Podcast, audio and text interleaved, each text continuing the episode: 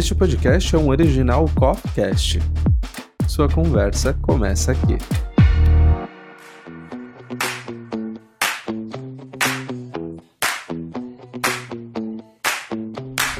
The Sex, o seu podcast sobre sexualidade e comportamento sem complicação. Sexualidade, identidade, comportamento e atitude. The Sex.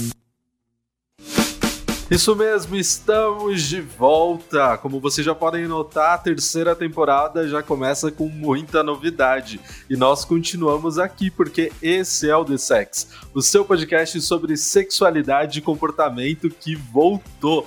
Estamos aqui, continuamos a fim de descomplicar o simples, aniquilar os tabus e dar uma voadora nas portas de todos os armários, porque sim, precisamos falar sobre sexo mas mais do que isso, sobre afeto, respeito e orgulho. Orgulho de quem você é, orgulho de quem nós somos. Então, queridos, esquente estes ouvidos, relaxem e curta agora estes minutos em nossa companhia. Giovanni Oliveira, bem-vindo de volta.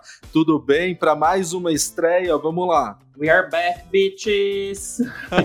Voltamos! Quase um All Stars, né? Que a gente sempre volta com mais. O The Sex é a Shangela dos podcasts. Exatamente. O que quer dizer que a gente nunca vai ganhar porra nenhuma, mas teremos o prestígio e carinho do público. É o que importa que já, já estamos ganhando muito se for por aí, né? Sim. E como vocês sabem, sempre tem que ter uma novidade. Nessa temporada a gente não volta por menos nesse sentido, porque a gente tem uma nova membro na nossa bancada fixa, Stephanie Paranhos, direto do Vibre Mulher. Stephanie, bem-vinda à bancada do The Sex. Tudo bem? Vamos que vamos para essa Uhul. estreia? Ai, que emoção! Tô muito contente com o convite, com essa estreia. Ai, que delícia!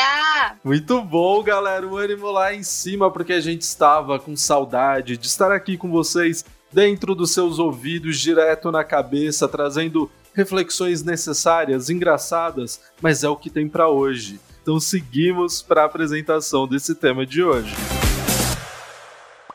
The Sex.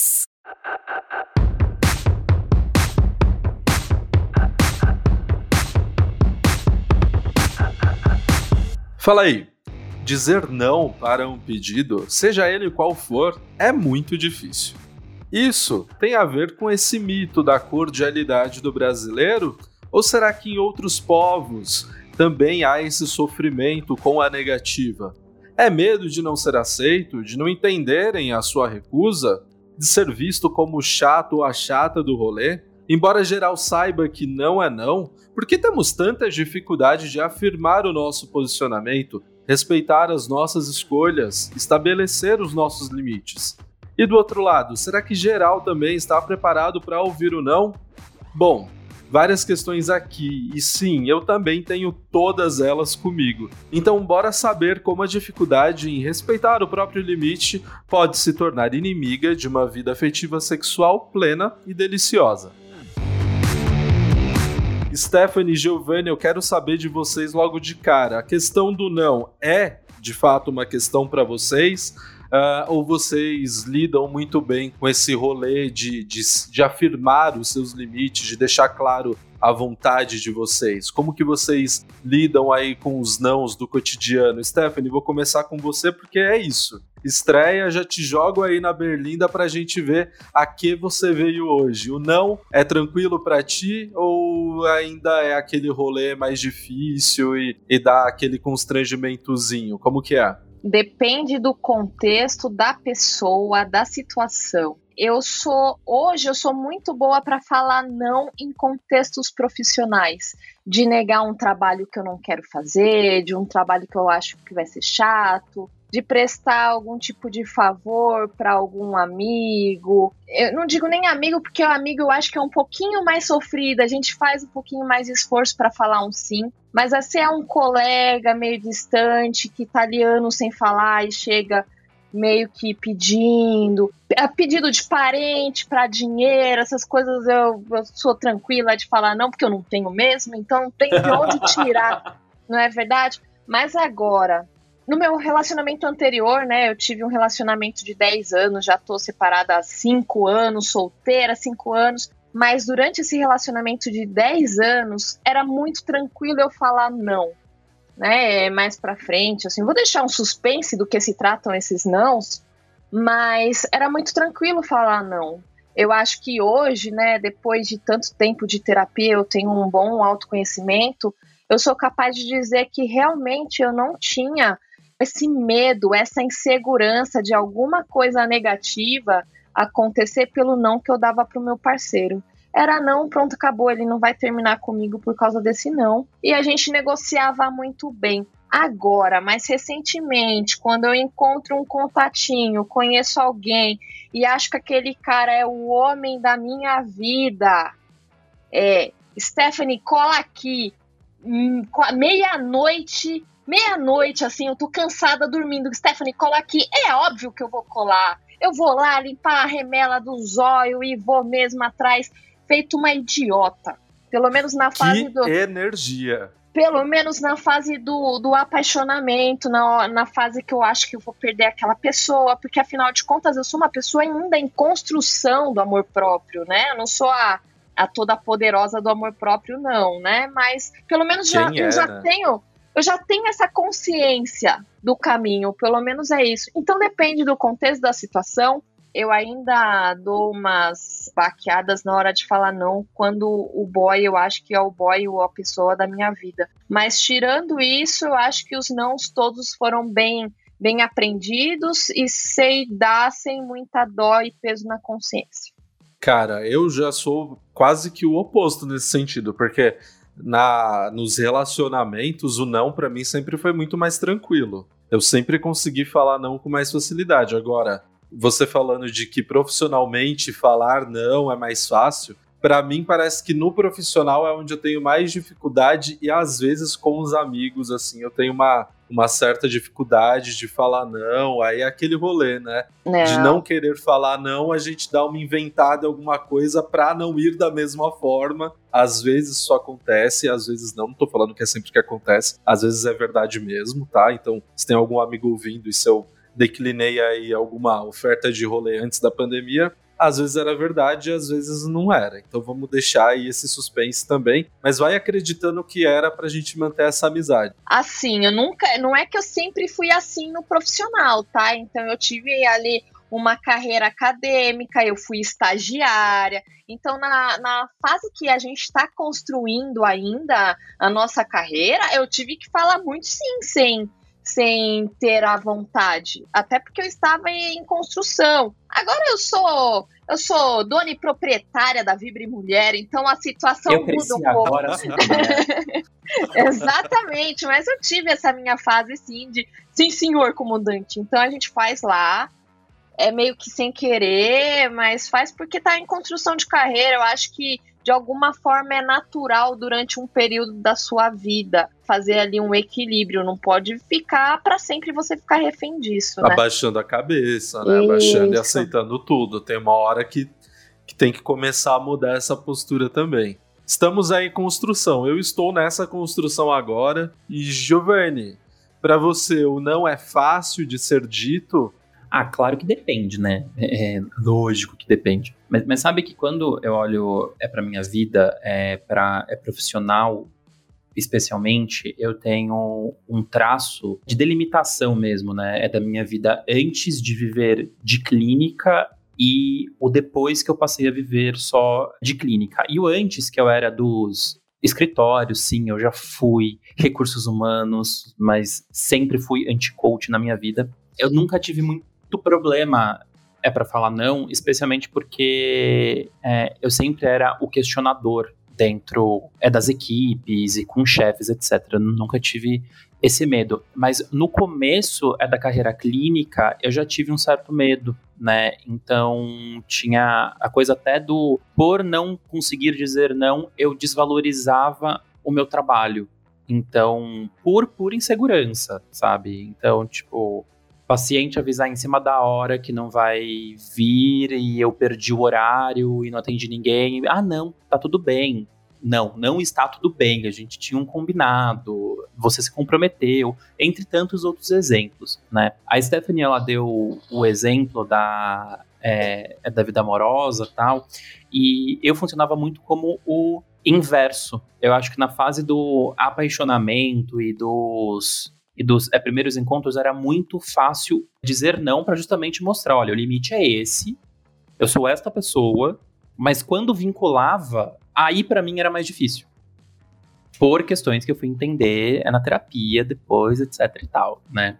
E com os amigos, eu sou uma pessoa que acredita muito no que as outras pessoas falam. Então, eu prefiro ouvir o não quando tem não do que ficar aquela coisa em aberto, né? Cozinhando a resposta. Exatamente. Né? Assim, Depois a gente marca, vamos então, marcar. Como bom paulistano, eu reconheço que tem a coisa do é tudo bem, a gente marca, não, não, a gente se fala e eu tenho essa percepção. Mas tem coisas, especialmente com assim pessoas que eu acho que são mais próximas, que tipo, putz, o que, que você acha de viajar para fazer um mochilão? A pessoa fala, putz, muito legal, mas a pessoa odeia o mochilão, ela só falou que era para não ficar sem graça. Eu sou a pessoa que vai achar aquilo uma boa ideia e vou começar a pensar é no mochilão se ela deu essa abertura. Então, vamos falar ou não aí, né, para pôr as expectativas de todo mundo alinhada. Eu estava pensando aqui, acho que inclusive apareceu nesse texto de introdução, é, o quanto que, de certa forma, a gente vai uh, amadurecendo, passa ali da adolescência, chega na fase adulta e o quanto que isso vai se tornando de fato uma questão, essa questão do, da aceitação do grupo. Eu queria saber, assim, de vocês, se hoje essa questão de lidar com a aceitação da outra pessoa e de lidar também com a, frustra a frustração dos outros em relação ao seu não, tá mais equilibrado. Como que tá isso? Vamos lá, Stephanie, vamos manter aí esse, esse bate-bola. Tá. É, eu fui uma eu fui uma criança que na verdade eu, eu impunha muita coisa, né? Então eu decidia as coisas. Eu não era a pessoa que ficava sob a regra da outra. Eu que dava as regras. Né? Então eu não tive muito isso na infância, né? Eu até estava recuperando alguns momentos, por exemplo, na adolescência, quando que o adolescente tem que falar sim ou não por exemplo, ofereceu droga, né? A, o jovem ele vai falar, vou experimentar tal. Talvez ele nem queira, porque a família diz que é errado, o Proed diz que é errado, não sei o quê.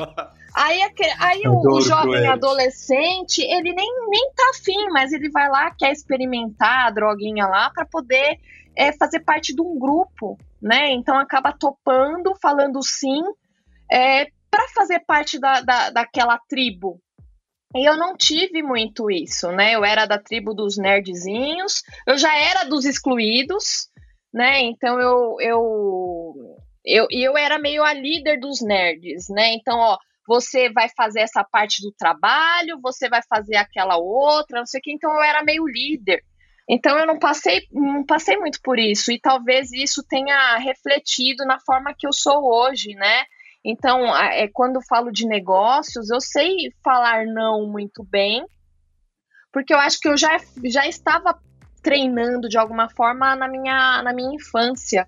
É, eu acho que vale a pena a, a gente fazer algumas diferenciações de períodos de vida, né? Que eu acho que na juventude e na adolescência, muitas vezes a dificuldade em dizer não, ela tem uma finalidade que é a do pertencer né, a do estar em um grupo, mesmo se não for o grupo dos é, mais populares, é, tem, é, tem essa demanda por pertencimento que ela também está associada à formação da própria identidade, que a gente ainda não sabe quem é e o grupo ajuda a definir alguma coisa, né? Por isso que os grupos eh, na juventude, eles costumam ser extremamente homogêneos, né? Tem pouca diferença, porque a gente está tentando juntar os iguais ali para definir a identidade, estabelecer. Essa mesma questão, ela pode seguir ao longo da vida. Então a pessoa terá dificuldade em dizer não para se sentir pertencida. Só que se o pertencimento é a principal questão, a gente tem que voltar a pergunta para ela, tá, mas quem é você? Não no sentido, e aí, caralho, quem é você na, é na fala do pão, porra? Não é isso. Mas quem é você enquanto pessoa, identidade, para querer fazer parte deste grupo e para que você quer fazer parte? Qual é o sentido deste grupo para você? Né? Eu acho que ao longo da vida, as dificuldades em dizer não, elas vão se multiplicando. Então, às vezes, pode ser, inclusive, o medo de gerar um conflito, e aí a pessoa tem fantasias absurdas de o que seria um conflito, ou às vezes ela nem acessa, mas a palavra conflito para ela é um grande medo. Às vezes é um medo de causar na outra pessoa uma reação indesejada, né? Então eu falo um não, a pessoa ela não gosta e aí é eu que causei isso. Nossa, eu sou o causador dessa dessa mazela. Posso ser rejeitado. Isso pode é provocar uma mudança, enfim, são, são várias coisas, né? E, e, acho que no estágio de cada um, a gente tem que entender qual ponto que está mais em questão, que talvez seja uma maior é, dificuldade, eu entendo. Vamos falar de gênero também, porque eu acho que quando a gente fala de, de limites, de expectativas, do que esperam da gente, em alguns momentos os nossos nãos eles são transpassados pelo nosso gênero. E aí o desafio aqui é a gente a pensar é, em quais nãos a sociedade aqui, vamos falar do Brasil principalmente, porque é onde a gente está. Não sei como que é essa questão na Alemanha, na Holanda e na Coreia do Norte. Pensando no Brasil, eu quero saber assim, eu gostaria que a gente colocasse exemplos nessa mesa de quais expectativas a sociedade ainda não está pronta para a gente romper com elas e frustrar essas expectativas com o nosso não. Stephanie, quais nãos a sociedade não espera que você diga uma vez que você é mulher. Quais nãos a, a sociedade não quer que você coloque na mesa e não aceita que você negue é, essa experiência, que você negue esse valor, esse desejo que jogam para as mulheres. Tá aí, né? Estão querendo decidir é, que a mulher tem que ficar lá com,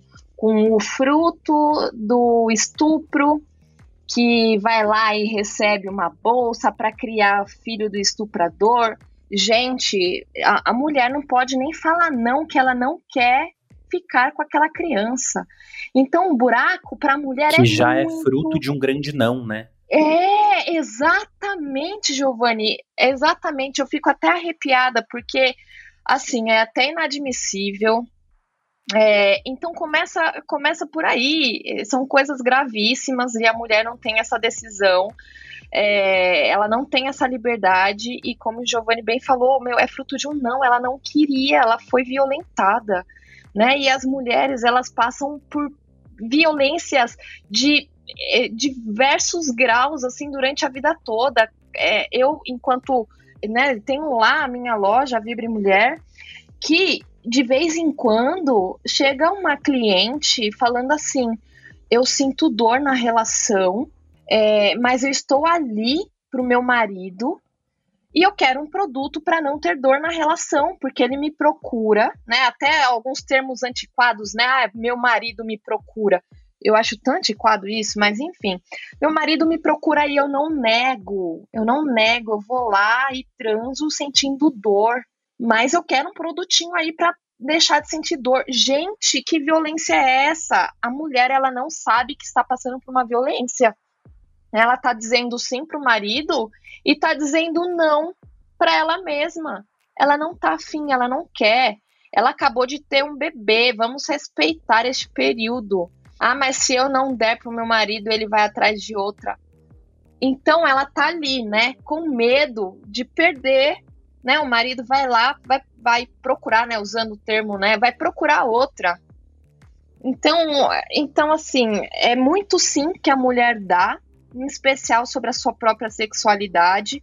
É o sim que eu dou. Eu cansei de passar por essa situação e sim, eu me reconheço, gente, como eu fui como eu me permiti passar por esse, esse, tipo de situação, de que eu, quando eu queria ir, eh, quando eu queria ver o boy, o boy nunca estava disponível. Mas quando o boy queria, eu estava sempre disponível. Justamente porque eu estava curtindo ficar com aquela pessoa, que eu me sujeitava a isso. Então, quando eu ia atrás, e aí, vamos? É, não, tô ocupado. Ah, não, tô cansado. Ah, não, não sei o quê. Aí quando. Tô com os meus amigos. É, e quando ele queria, eu desmarcava meus compromissos, parava de fazer qualquer coisa para ir lá atrás da pessoa. Então, eu eu aceitava os nãos, assim, né? Não, não posso, beleza né? E ele nunca levava um não meu, porque eu estava sempre disponível. Mentira, eu não estava disponível. Eu cancelava qualquer coisa para ir atrás. Coisa que hoje, né? Hoje eu faço. Hoje eu vou voltar a fazer, vou voltar a fazer, porque não sei o que acontece com a gente, porque quando, quando a gente tá com vontade de dar e a, tá incrível, eu não sei o que acontece com a gente. Mas uma Toda coisa é vontade de dar, não. outra coisa é expectativa com o relacionamento. Também, também, mas não sei. A, essa pessoa super empoderada que fala desse jeito comete erro sim. Daqui a pouco eu tô fazendo tudo errado. Não sei o que acontece, socorro. eu acho que tem um gancho super interessante com o que a Stephanie disse, que quando, se a gente pegar o relato dela, a gente pode ver de duas formas o cara, né?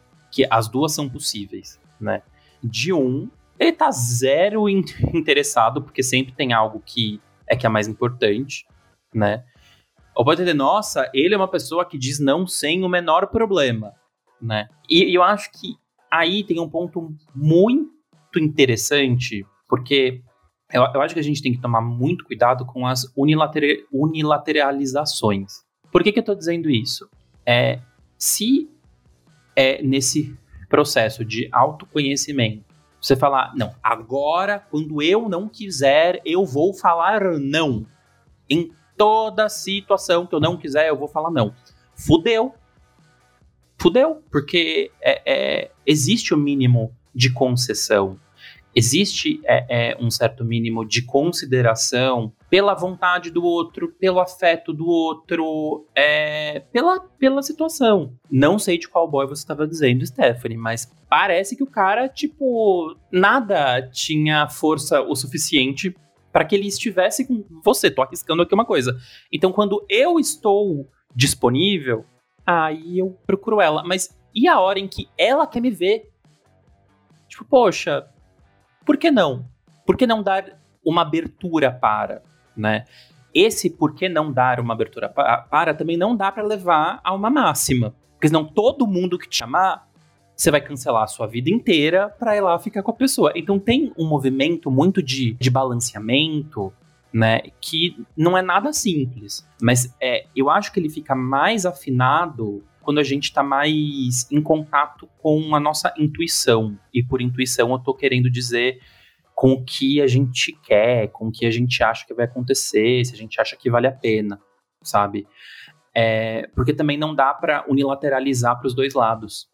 E desse caso em especial, todas as vezes, todas as vezes que eu chamei, ele não quis. Mas todas as vezes, todas as vezes que ele chamou, eu fui. Tipo, é, ganha-perde. Não teve uma zinha que ele fez. Não, não. Foi 100% derrota para mim. 100%.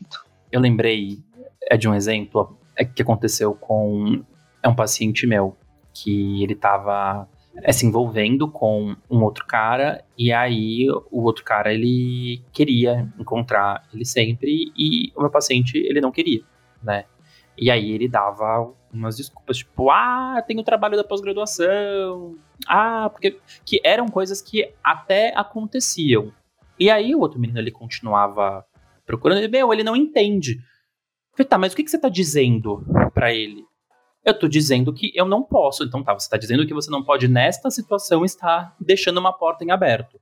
Você não tá dizendo que você não quer, né? Que também tem um limite né? Mas esse comportamento não. Eu, eu acho esse comportamento tão comum. Pelo menos. É... é comum, mas eu não acho que ele tem que ser tão. Eu não tô é, falando é, é normalizado. Eu acho que essa dificuldade em dizer não é uma desgraça. É, é, hum. uma porra de uma desgraça, porque ao mesmo tempo existem as situações em que a pessoa não pode, ela fala que não é. pode, é. e aí o abençoado do outro lado inventou uma desculpa. E também não vou mais falar, né? E ninguém mais sabe mais o que tá falando, o que tá ouvindo, e viram a suruba errada, que não é, é, é a suruba que as pessoas queriam estar. Viram um puta mal entendido, né? Outra coisa é quando você ainda tá inseguro que vai ser aquilo ou não, e aí você dá uma contornada. Agora, ficar inventando desculpas para não dizer não.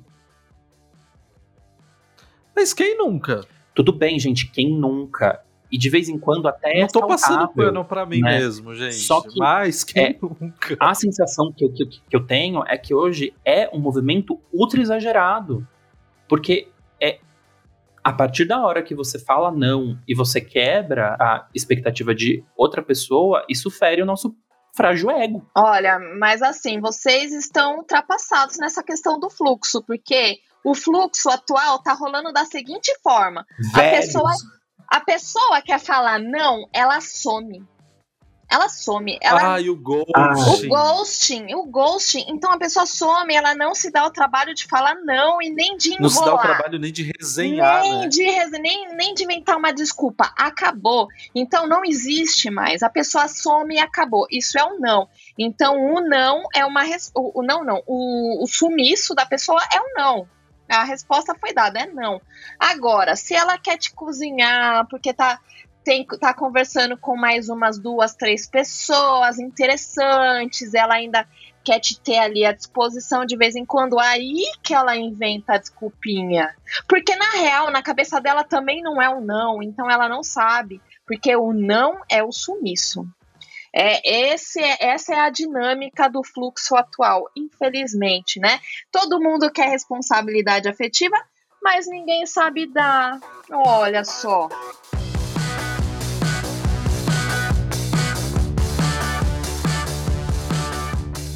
Eu acho que a gente pode, inclusive, parar parte dessa conversa por aqui. A gente tá falando sobre as dificuldades de, dificuldades de dizer não, e eu acho que a gente para essa conversa por aqui nesse momento. Enquanto isso, eu sei que você está curtindo, mas nós vamos fazer essa breve pausa na conversa para tomar uma água, um gin ou um banho. Enquanto isso, vai lá conferir o nosso Insta. Segue a gente no arroba Oficial e hoje eu chamo a atenção para um dos nossos posts. Esse bem importante, eu acho que assim, serviço, estamos fazendo um serviço e vocês precisam ler esse post, que é o Precisamos Falar sobre Abuso Sexual Infantil. O último episódio da nossa segunda temporada falou sobre como falar de sexualidade com as crianças, e nesse post observamos os efeitos colaterais de não trazer essa conversa para perto acolhida e muito afeto. Afinal, uma das principais formas de prevenir e proteger as nossas crianças é estabelecer esse ambiente de escutativa sobre todos os temas, mostrando que elas podem contar conosco para continuarem crescendo e amadurecendo com leveza e dignidade. Então vai lá, arroba Oficial e curta e compartilhe este e outros posts. Na sequência a gente volta com esse episódio maravilhoso, a nossa volta, a nossa estreia novamente. Afinal, você não é obrigado a nada. Sexualidade, identidade, comportamento e atitude, esse é o The Sex. The Sex.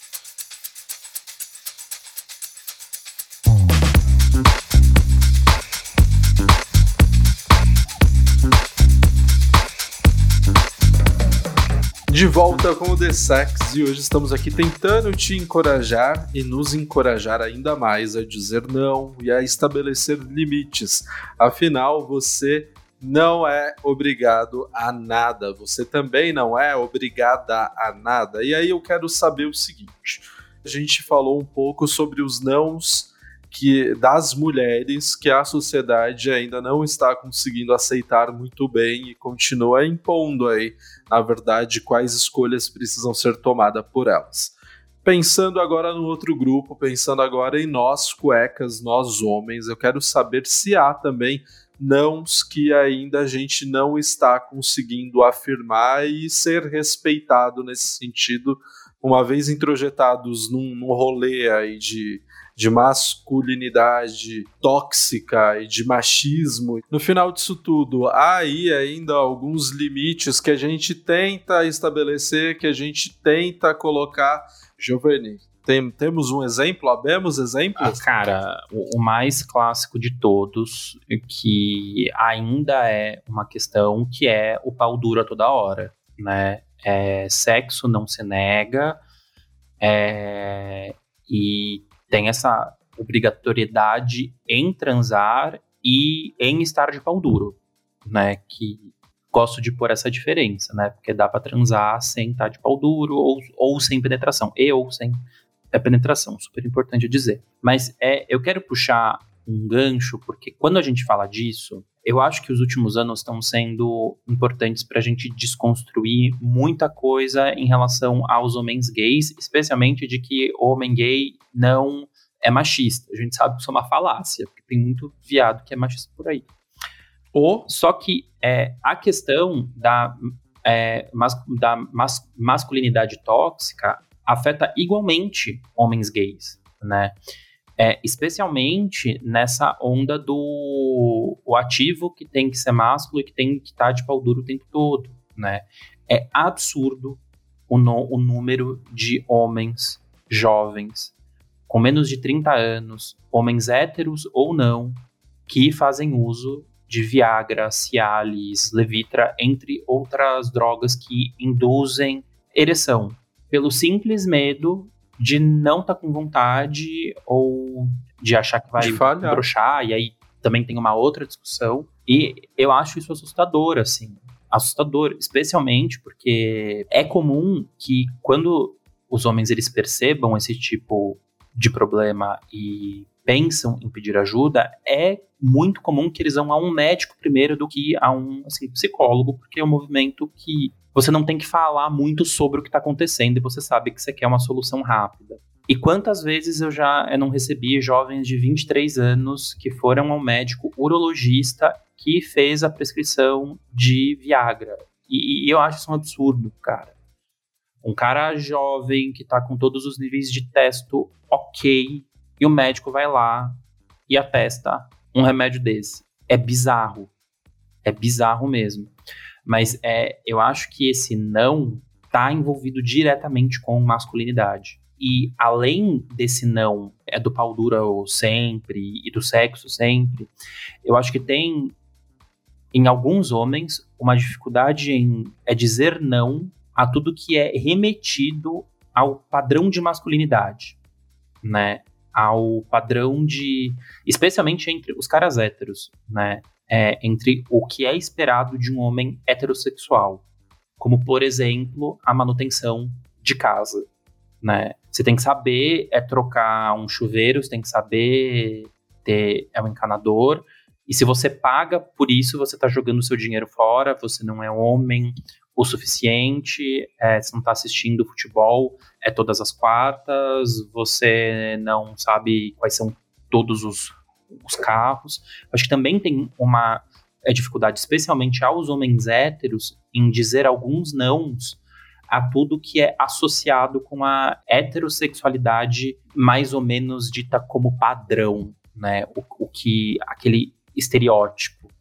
Já que a gente já chegou aqui no campo sexual da coisa, uh, nós, do que a gente escuta, do que a gente já conversou com pessoas próximas, nos nossos círculos, vocês acham que hoje a relação com o não na hora do sexo, ou seja, não quero, não quero fazer dessa forma, não quero praticar tal coisa, hoje é algo que está começando a se naturalizar nas relações, ou sempre é a, aquele gato no telhado ainda e ninguém sabe muito bem como fazer isso, é o início de uma crise. Como que vocês enxergam isso? É um caminho ainda, né? Então a gente, as, as mulheres em especial, ainda estão quebrando muitos tabus básicos, que é o da masturbação, né? Então tem muitas mulheres ainda que não se masturbam. Então isso é o básico. Agora, na hora ali do, do casal, né? Eu quando, quando eu falo de casal, eu acabo pegando o casal hétero, que é a minha realidade, mas cada um aí entenda, traga para sua própria realidade. Nas relações ainda tem essa questão da mulher agradar o homem, né? Agradar o, o parceiro. Então, uma coisa que eu prego muito é que é, cu não é presente. Então, você tem que querer é, ter o sexo anal. Então, não é ai, ah, vou dar no, no, nosso aniversário de namoro. Gente, não é assim que funciona, tá? Então você tem que estar tá afim, tem que estar tá eh, realmente com vontade, porque também não vai nem entrar, né? Não vai rolar, porque você tem que estar tá, é, relaxada, tranquila, com muito tesão, porque senão vai ser super incômodo, vai doer sim, se não tiver afim. Então, o sexo anal é uma questão do sim ou não. A introdução de outros brinquedos eróticos, então tem muitos homens que acham que é concorrente, então a mulher quer introduzir um brinquedo erótico porque já entendeu, né? Ela descobriu que é pelo clitóris que ela vai sentir o prazer, então aquela estimulação do lado de fora. E com a mão ainda ela não tem essa habilidade porque ela não teve a prática da masturbação durante a vida, então ela quer ela usar o vibrador que ela já está acostumada. E o homem acha que é tipo uma forma de traição, porque ele não dá conta e não sei o quê. E tem ainda, eu acho que também, é, neste caso, eu acho que pode ser mais comum, não mais comum, mas aí fica mais equilibrado entre homens e mulheres, é quando querem fazer uma homenagem, querem irem para uma casa de swing, e aí normalmente, não é que é normalmente, mas é bem, é bem comum o homem querer uma segunda mulher, e às vezes a mulher não está preparada para aquilo, e normalmente, homenagem, como que acontece? É um homem com duas mulheres, porque normalmente o homem não aceita o segundo homem, e muitas mulheres querem o segundo homem, né? Então, é, é aquilo, né? O homem quer, a mulher acaba topando, ela diz o sim, porque, ai, meu marido quer tanto, e se eu não ceder, se eu não aceitar essa segunda mulher, ele vai atrás de outra e vai fazer ele mais a outra, ou ele mais outras. Então eu vou topar. Ah, eu nem sou, nem sou bi, nem gosto de mulher, não quero é, chupar lá a mulher, mas eu vou fazer porque, enfim, meu relacionamento está em xeque é, o homem ele jamais vai, acertar, vai aceitar. Se ele não quiser o segundo homem, se não for da, do fetiche de, dele, ele jamais vai aceitar. A mulher ela tem essa flexibilidade, o homem jamais. Boa, e acho que você tocou num ponto que é um grande desafio que a gente tem ainda, que é horizontalizar esse poder entre as pessoas na relação. Tipo, é, os dois terem o mesmo direito nesse sentido, né? De quero, mas eu quero que seja dessa forma. Ah, você quer que seja dessa outra, então vamos negociar, porque já que não dá para ser nem o meu e nem o seu, que a gente chegue num lugar que todo mundo fique feliz. E aí, às vezes, chega muito nesse lugar de só um cede, só um cede, e aí cede no sexo, cede em várias outras decisões e outras áreas aí da vida do casal que a gente pode chegar aí a constatar uma relação tóxica, né? Alguém, de certa forma, sendo abusado sem saber ali de, de primeira ou sem se tocar do que está acontecendo. Chegamos até aqui falando dos nossos nãos e acho que chega o momento da gente ser autorreferente aqui e se expor um pouco, por que não? Ou se expor mais um pouco, por que não? Eu convido vocês agora a pensar em exemplos das vidas próprias, de situações que vocês já passaram por não ter dito esse não, por não ter negado ali de cara, mesmo você desde o início não querendo fazer, não querendo ir para tal lugar ou fazer tal coisa. Vamos pensar nas ciladas que já nos metemos só por não ter falado não, não ter negado. Eu posso começar com o meu exemplo para encorajar vocês, até porque o meu já está na ponta da língua.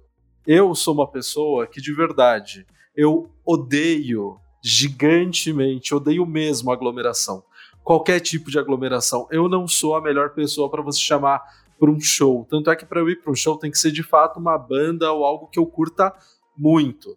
E aí, para dar um exemplo disso, o último show que eu fui, antes pandemia, foi o show do Emicida no Teatro Municipal, que era um contexto que não havia aglomeração de show. Tava todo mundo no seu lugar marcadinho, como se estivesse pronto para assistir uma ópera, a ópera a qual a gente assistiu, que foi a do Emicida, que foi um dos melhores shows da minha vida. Então, show para mim, se fosse sempre daquele jeito, seria ótimo. Teatro eu adoro. Agora, show de tipo geral, 15 pessoas num lugar que caberia duas, eu odeio. Guardando esse ponto, no início da minha atual relação, em, no mês da parada, fui convidado a ir para a parada. E até então eu não tinha ido para a parada e nunca teve nada vinculado ao negócio de nossa, olha o que acontece lá, olha, sou nada puritano nesse sentido. Não tem a ver com isso, não é sobre isso. É sobre eu odiar a aglomeração. Eu odeio carnaval em São Paulo não vou em bloquinho e odeio pegar trem, pegar condução em época de carnaval, porque eu, eu não gosto, tá? Já deixei isso claro, não gosto. Mas fui eu lá pra parada, por quê? Tamo ali, né? Início de relação. Não era nem tão início assim, mas tipo, ah, nossa primeira parada juntos, vamos lá celebrar o nosso amor, não sei o quê. Olha a cilada, né? Porque eu não queria ir. Eu apoio a parada e todo o movimento de todas as outras formas, aqui no The Sex, inclusive, mas presencialmente eu não curto muito, não. Fui. Lá vou eu. E eu fui assim, já tipo, mano, eu não quero ir, já pensando o que, que a gente vai fazer na sequência, para onde a gente vai, porque eu não quero ficar lá muito tempo. E eu fui. E uma das coisas que acontece, não só na parada, mas tipo no carnaval, em todo rolê de aglomeração, acontece muito furto. E é óbvio que essa pessoa que já não estava disposta ia passar esse tipo de perrengue. Estou eu subindo as escadas ali da, da estação Consolação para entrar na Paulista, e é óbvio que eu estava de fone de ouvido, tonto, né, burro, iniciante nesse sentido, me levaram o meu celular. E assim, foi o segundo celular que me roubaram naquele ano. Não queria estar na não queria estar na parada, não queria ir, fui, levaram meu celular, Fiquei de cara na hora que eu cheguei, cheguei já contando o que aconteceu. Não fiquei na parada e ainda arrastei as pessoas que estavam com o meu atual marido para ir para um bar fazer outra coisa que eu não queria ficar naquele lugar. Cedi a ir para aglomeração que eu não queria ir, me levaram o celular, me arrependo de ter falado de não, a gente se vê outro dia, não tô muito afim, sei lá, não falei não, me fudi e ainda levaram meu celular me arrependo dessa cilada. Só aconteceu isso porque você já estava energeticamente programado para rolar esse tipo de coisa. Se você tivesse ido já com o coração um pouquinho mais aberto, nada disso teria acontecido ou teria acontecido e eu teria ficado menos de bode, tipo, ai, foda-se, isso não vai estragar a minha parada, né? Tipo, tava lá curtindo. Já fui de bode, fiquei ainda mais de bode por conta disso. Eu só tenho duas observações. Primeiro, o último show não foi o do Emicida. Não? Foi, ai, foi o do, do Kine. Kine. Ah, é verdade. E é aquele verdade, não foi verdade. o segundo furto, foi o primeiro e depois aconteceram mais quatro no período de dois anos. Mas é, eu acho que eu tenho um neon na minha cabeça falando leve meu celular, né? Devo ter esse neon aí. Quem é que se arrisca a ser o segundo aí? Já, já abri a roda aí para para a sessão Exposed do The Sex. Quem vai na sequência aí falar da sua cilada? Cara, meu, foi é, início de carreira, você quer divulgar o seu nome e o seu trabalho tal. E aí me chamar. Alguém teve a ideia de algum lugar de fazer uma palestra é, para uma determinada, em, tipo uma empresa júnior que estava em um congresso num hotel fazenda em Mairiporã. E me chamaram e eu falei, ah, vou, né? Tipo, vai que. Passaram o endereço errado. Não tinha sinal de celular. O motorista se perdeu.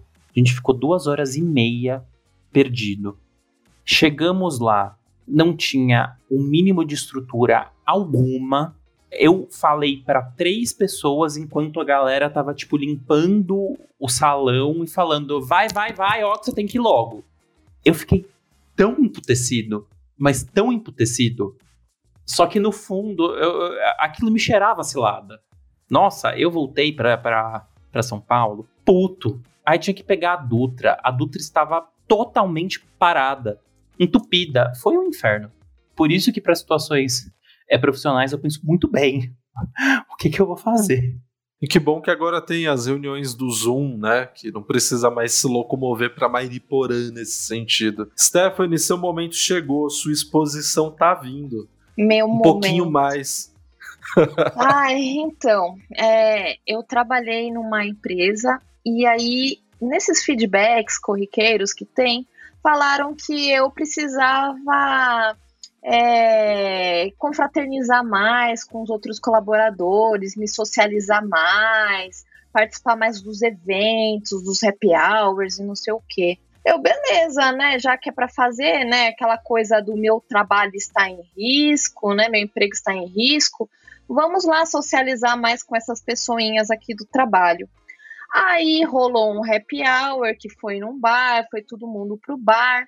E a empresa tem um perfil muito jovem, né? De gente muito jovem. Não que eu não seja, né? Mas uns papinhos que não me interessam mais, ou talvez nunca me interessavam. Mas eu fui lá, fui lá no bar, né? E aquele, aquele negócio chato. Eu, gente, o que, que eu tô fazendo aqui? Comendo um negócio horroroso, gastando meu dinheiro nesse negócio horroroso que todo mundo acha legal, que todo mundo acha gostoso. E eu, assim, achando um saco. Aí depois depois do desse bar ainda iam para outro lugar, eu falei: "Ah, não vou mesmo. Já fiz a minha parte, voltei para casa, eles foram para outro lugar. Eu nunca mais vou fazer só para agradar é, é, gente que me deu esse feedback negativo. Quer saber? Eu que tô na cultura errada. Se eu tenho que, que participar desses eventos para me sentir parte da cultura, e não sei o que, e eu não, me, não estou me encaixando, se as pessoas acham que eu deveria estar mais presente e eu não quero, eu que estou no lugar errado, da cultura errada. E cá estou com a minha empresa, porque eu não tenho que passar por esse tipo de, de humilhação. Para mim, isso é uma humilhação. Tem que falar sim, sim, para coisa que a gente não tá nem aí. Se a empresa tivesse bancando ainda, né, os drinks, nada, mas o meu dinheiro, ah, sai fora. Gente, happy hour de equipe é cilada já só por existir, porque assim, que coisa chata você tá num bar com gente que dificilmente vai conseguir falar de outras coisas a não ser de trabalho. E happy hour de empresa é cilada desde o início por conta disso. Em alguns momentos não, às vezes tem uma equipe tal, X, com quem você gosta e aí já tem energia para o happy hour é uma coisa. Mas quando não, não rola, não, não, adianta querer forçar. Você pelo menos cedeu ali, foi ver qual é, né? Fazer sua parte, mas tá certo. Não tinha que, que ser obrigada a estender o seu expediente no happy hour sem você querer nesse sentido. É, é complicado. Pessoas, chegamos até esse momento bonito que é aquele que a gente começa a se organizar para dar tchau e para dar os nossos recados, os nossos arrobas, citar os nossos arrobas. E então vamos lá nos encaminhar para esse momento final deste episódio.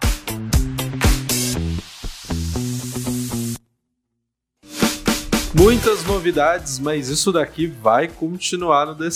E para começar trazendo a dica, trazendo o seu recado final e o seu arroba, hoje eu vou começar com a Stephanie. Stephanie, que dica que você separou pra gente? Expõe aí pra galera e já deixa seu recadinho e seu arroba para quem quiser te procurar. Vamos lá.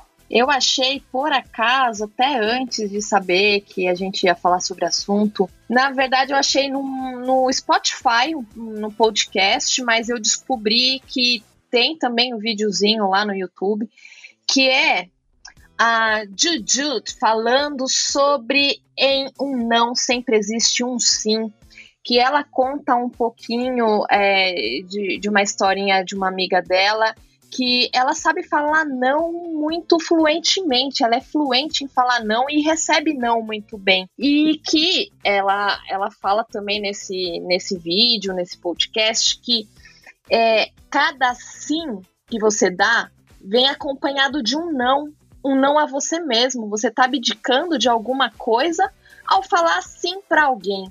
Né? E isso traz aí N reflexões e ela fala de uma forma tão leve, tão gostosa, que você vai engatando um vídeo ou um áudio um, atrás do outro. Que bom que ela está voltando a fazer essas coisas com o GNT, né? Muito bom. Muito bem, seu arroba? Meu arroba, eu sou Stephanie Paranhos, você me acha lá como Stephanie Paranhos, S-T-E-F-A-N-I. E também na Vibre Mulher, Vibre Mulher, arroba Vibre Mulher, que é a nossa lojinha barra movimento pelo empoderamento feminino, pelo prazer feminino, quebra de tabus. Muito bom, muito bom. Já fica o convite aqui para a gente se ver no próximo episódio. A gente se vê aqui, você nos escuta, mas Stephanie, no próximo estaremos juntos aqui de novo. Mais uma vez, bem-vinda. E eu jogo agora a bola para o Giovanni. Giovanni, sua dica, seu recadinho final, seu arroba, vamos lá, com você. Vamos lá. Se você é uma pessoa que tem a dificuldade para dizer não, entenda essa dificuldade. É, entenda qual é o seu temor, o seu medo e começa a perceber que possivelmente o que você acha que a outra pessoa pode sentir ou achar ou fazer começa em você. Então entenda isso com muita calma e terapia sempre é bom. Minha dica é de um clipe. Eu acho que tem que ouvir a música e assistir o clipe e ver o lançamento dele lá no finzinho de março.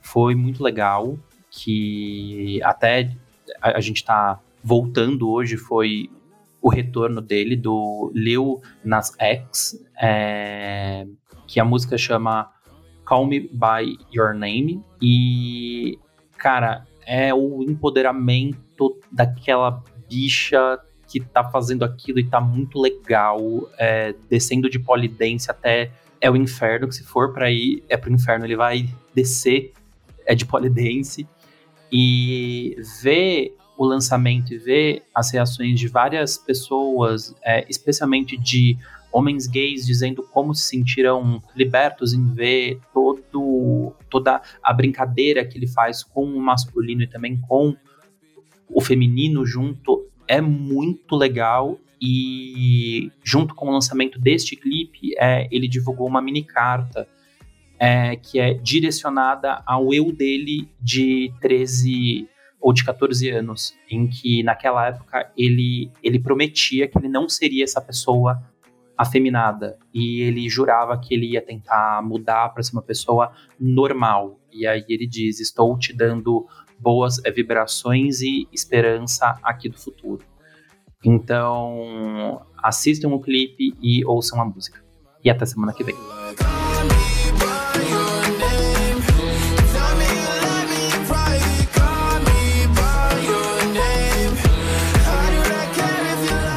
Boa, Giovanni, muito bem. Bom, a dica que eu trouxe para vocês hoje é uma dica assim muito conhecida. Acho que muitos de vocês que estão nos ouvindo agora já têm, inclusive, esse livro, porque no ano passado, ali no, no segundo semestre do ano passado, as pautas raciais elas voltaram à tona com tudo depois da situação da morte do, do George Floyd. E eu confesso que a minha relação com as questões raciais aqui no Brasil, eu sempre fui muito atento, sempre fiquei antenado nas discussões, no que, que as pessoas estavam falando sobre, sempre busquei me me educar e estar informado nesse sentido, porque essas questões também transpassam a minha existência como um homem não branco numa sociedade onde não ser não branco você já sai com várias desvantagens aí no rolê. E aí, eu adquiri recentemente, na verdade, não tinha lido ainda, já tinha já tinham me indicado várias vezes o pequeno manual antirracista da Djamila Ribeiro. E assim, na boa, tem as questões aqui explicadas de um jeito tão.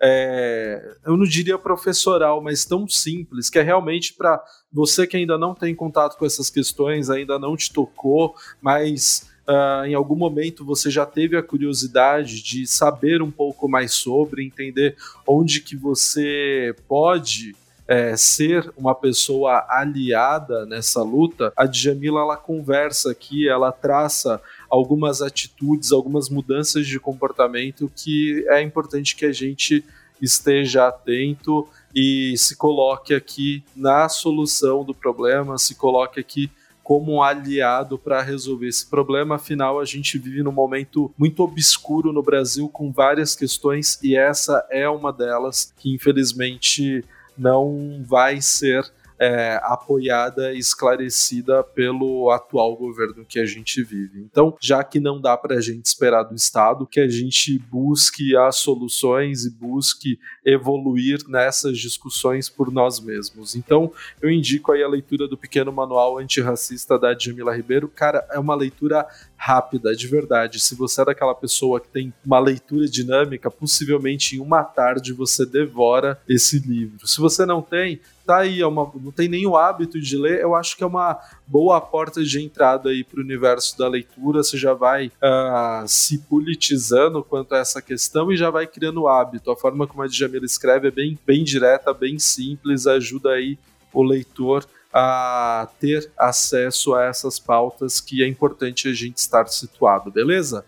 Bom, seguimos então aqui com a nossa finalização e é importante você saber que o The Sex agora é um podcast original da CoffeeCast. E teve aqui na edição, na produção e também nos microfones, ninguém mais, ninguém menos do que eu mesmo, Victor Souza, e também estiveram nos microfones dessa edição Giovanni Oliveira e Stephanie Paranhos. Se você ficou até aqui e curtiu, avalie nos siga na sua plataforma de podcasts e compartilhe com seus amigos. Você também contribui nos seguindo no Instagram, arroba TheSexOficial e se tornando apoiador no apoie.se colar na nossa campanha e nos ajude a viabilizar essa e outras ações do The Sex. Nós voltamos na próxima segunda-feira e você já sabe, sexualidade, identidade, comportamento e atitude, esse é o The Sex.